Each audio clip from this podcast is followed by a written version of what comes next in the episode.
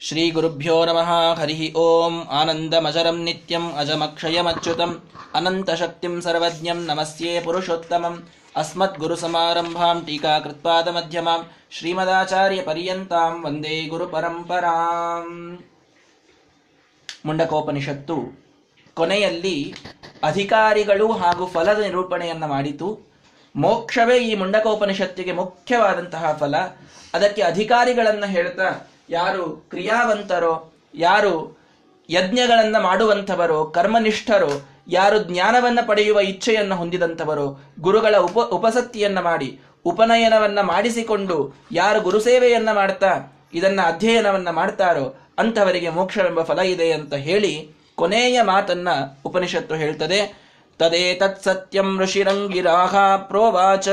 ನೈತದಚೀರ್ಣ ವೃತೋಧೀತೆ ನಮಃ ಪರಮ ಋಷಿಭ್ಯ ನಮಃ ಪರಮ ಋಷಿಭ್ಯ ಮುಂಡಕೋಪನಿಷತ್ತು ಕೊನೆಯಲ್ಲಿ ಹೇಳ್ತು ತದೇತತ್ ಸತ್ಯಂ ಋಷಿ ಅಂಗಿರಾಹ ಪ್ರೋವಾಚ. ಋಷಿಗಳಾದಂತಹ ಶ್ರೇಷ್ಠ ಋಷಿಗಳಾದಂತಹ ಅಂಗಿರಸರು ಇದನ್ನು ಸತ್ಯವಾಗಿ ಹೇಳಿದರು. ಯಾರಿಗೆ? ಶೌನಕರಿಗೆ. ಇಡಿಯಾದ ಈ ಮುಂಡಕೋಪನಿಷತ್ತನ್ನ ಅಂಗಿರಸ ಋಷಿಗಳು. ಯಾವ ಬ್ರಹ್ಮವಿದ್ಯೆ ಮೊದಲಿನಿಂದ ಬಂದಿತ್ತು? ಯಾವ ಬ್ರಹ್ಮವಿದ್ಯೆಯನ್ನ ಪರಮಾತ್ಮ ಬ್ರಹ್ಮದೇವರಿಗೆ ಹೇಳಿದ್ದ.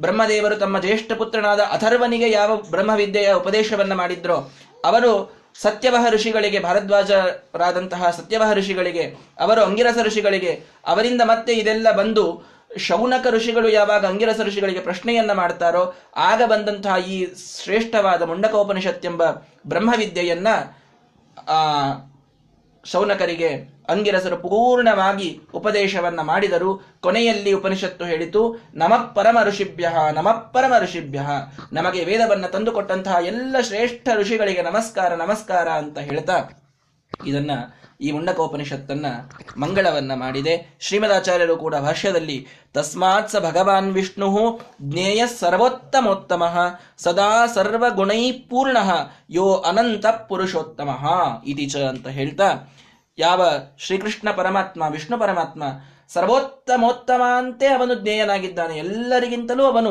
ಉತ್ತಮನಾಗಿದ್ದಾನೆ. ಸದಾ ಸರ್ವಗುಣೈಹಿ ಪೂರ್ಣ, ಯಾವಾಗಲೂ ಎಲ್ಲ ಗುಣಗಳಿಂದಲೂ ಕೂಡ ಪೂರ್ಣನಾಗಿದ್ದಾನೆ, ಅನಂತನಾಗಿದ್ದಾನೆ. ಪುರುಷೋತ್ತಮನಾಗಿದ್ದಾನೆ.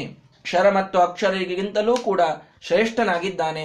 ಅಂತಹ ಪರಮಾತ್ಮನನ್ನೇ ಎಲ್ಲರೂ ಕೂಡ ಮೋಕ್ಷಕ್ಕಾಗಿ ಭಜಿಸೋಣ ಅಂತ ಶ್ರೀಮದಾಚಾರ್ಯರು ಅವರು ಕೊನೆಯನ್ನ ಕೊನೆಯಲ್ಲಿ ಹೇಳ್ತಾ, ಕೊನೆಯ ಮಂಗಳ ಶ್ಲೋಕವನ್ನ ಶ್ರೀಮದಾಚಾರ್ಯರು ಹೇಳ್ತಾರೆ. ಪ್ರಿಯತಾಂ ಭಗವಾನ್ ಮಹ್ಯಂ, ಪ್ರೇಷ್ಠ ಪ್ರೇಷ್ಠ ತಮಸ್ಸದಾ ಮಮ ನಿತ್ಯಂ ನಮಾಮ್ಯೇನಂ ಪರಮೋದಾರ ಸದ್ಗುಣಂ.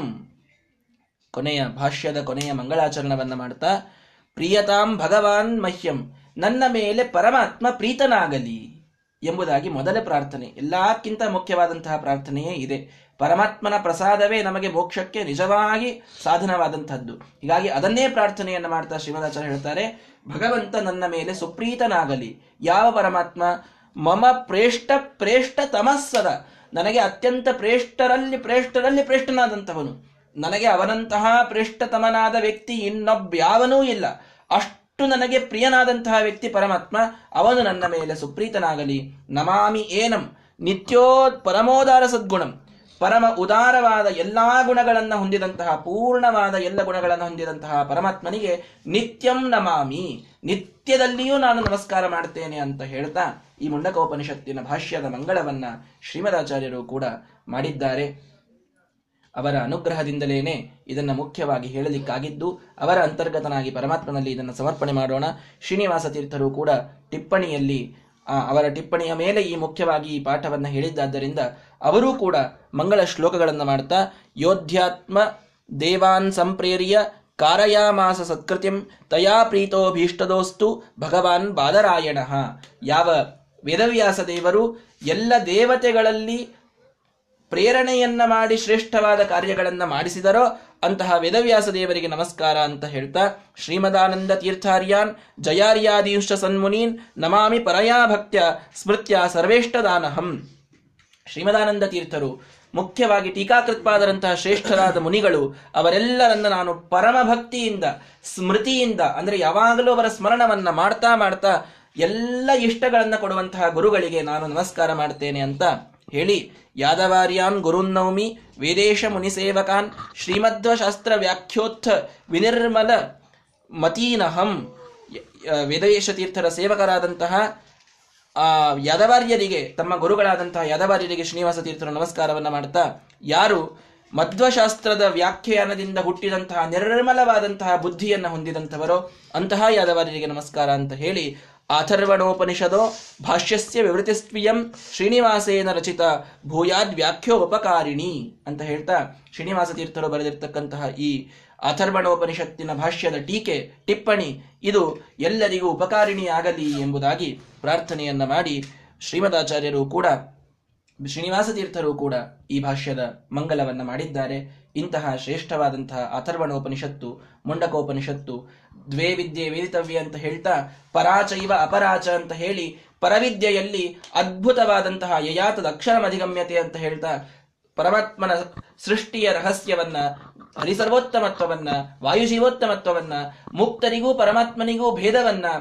ಜಗತ್ ಸತ್ಯತ್ವವನ್ನ ತಾರತಮ್ಯವನ್ನ ಎತ್ತಿ ಎತ್ತಿ ಹೇಳಿದಂತಹ ಈ ಮುಂಡಕೋಪನಿಷತ್ತಿನ ಜ್ಞಾನ ನಮಗೇನೊಂದಾಗಿದೆ? ಇದು ಕೇವಲ ನನ್ನ ಗುರುಗಳಾದಂತಹ ಪಂಡಿತ ಪೂಜ್ಯ ಮುಖಾಶಯಾಚಾರ್ಯರ ಅನುಗ್ರಹದಿಂದ ಪರಮ ಗುರುಗಳಾದಂತಹ ಮಹಾಹುಲಿ ಆಚಾರ್ಯರು, ಪರಮೇಷ್ಠಿ ಗುರುಗಳಾದಂತಹ, ಆ, ಸತ್ಯಾತ್ಮತೀರ್ಥ ಶ್ರೀಪಾದಂಗಳವರನ್ನು ಹಿಡಿದುಕೊಂಡು ಸತ್ಯ ಧ್ಯಾನ ತೀರ್ಥರು ಸತ್ಯ ಧರ್ಮತೀರ್ಥರು ಎಲ್ಲ ಸಮಸ್ತ ಗುರು ಪರಂಪರೆ ಟೀಕಾಕೃತ್ಪಾದರು, ಸ್ವಯಂ ಭಾಷ್ಯಕಾರರಾದಂತಹ ಶ್ರೀಮದಾಚಾರ್ಯರು ಹಾಗೂ ಕುಲದೈವನಾದಂತಹ ಶ್ರೀರಾಮಚಂದ್ರನ ಅನುಗ್ರಹದಿಂದ ಇದನ್ನು ಹೇಳಲಿಕ್ಕಾಗಿದೆ ಏನಾದರೂ ದೋಷಗಳಾಗಿದ್ದರೆ ನನ್ನದು.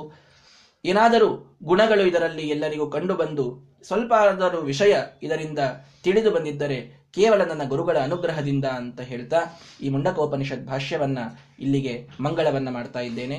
ಶ್ರೀಕೃಷ್ಣಾರ್ಪಣ ಮಸ್ತು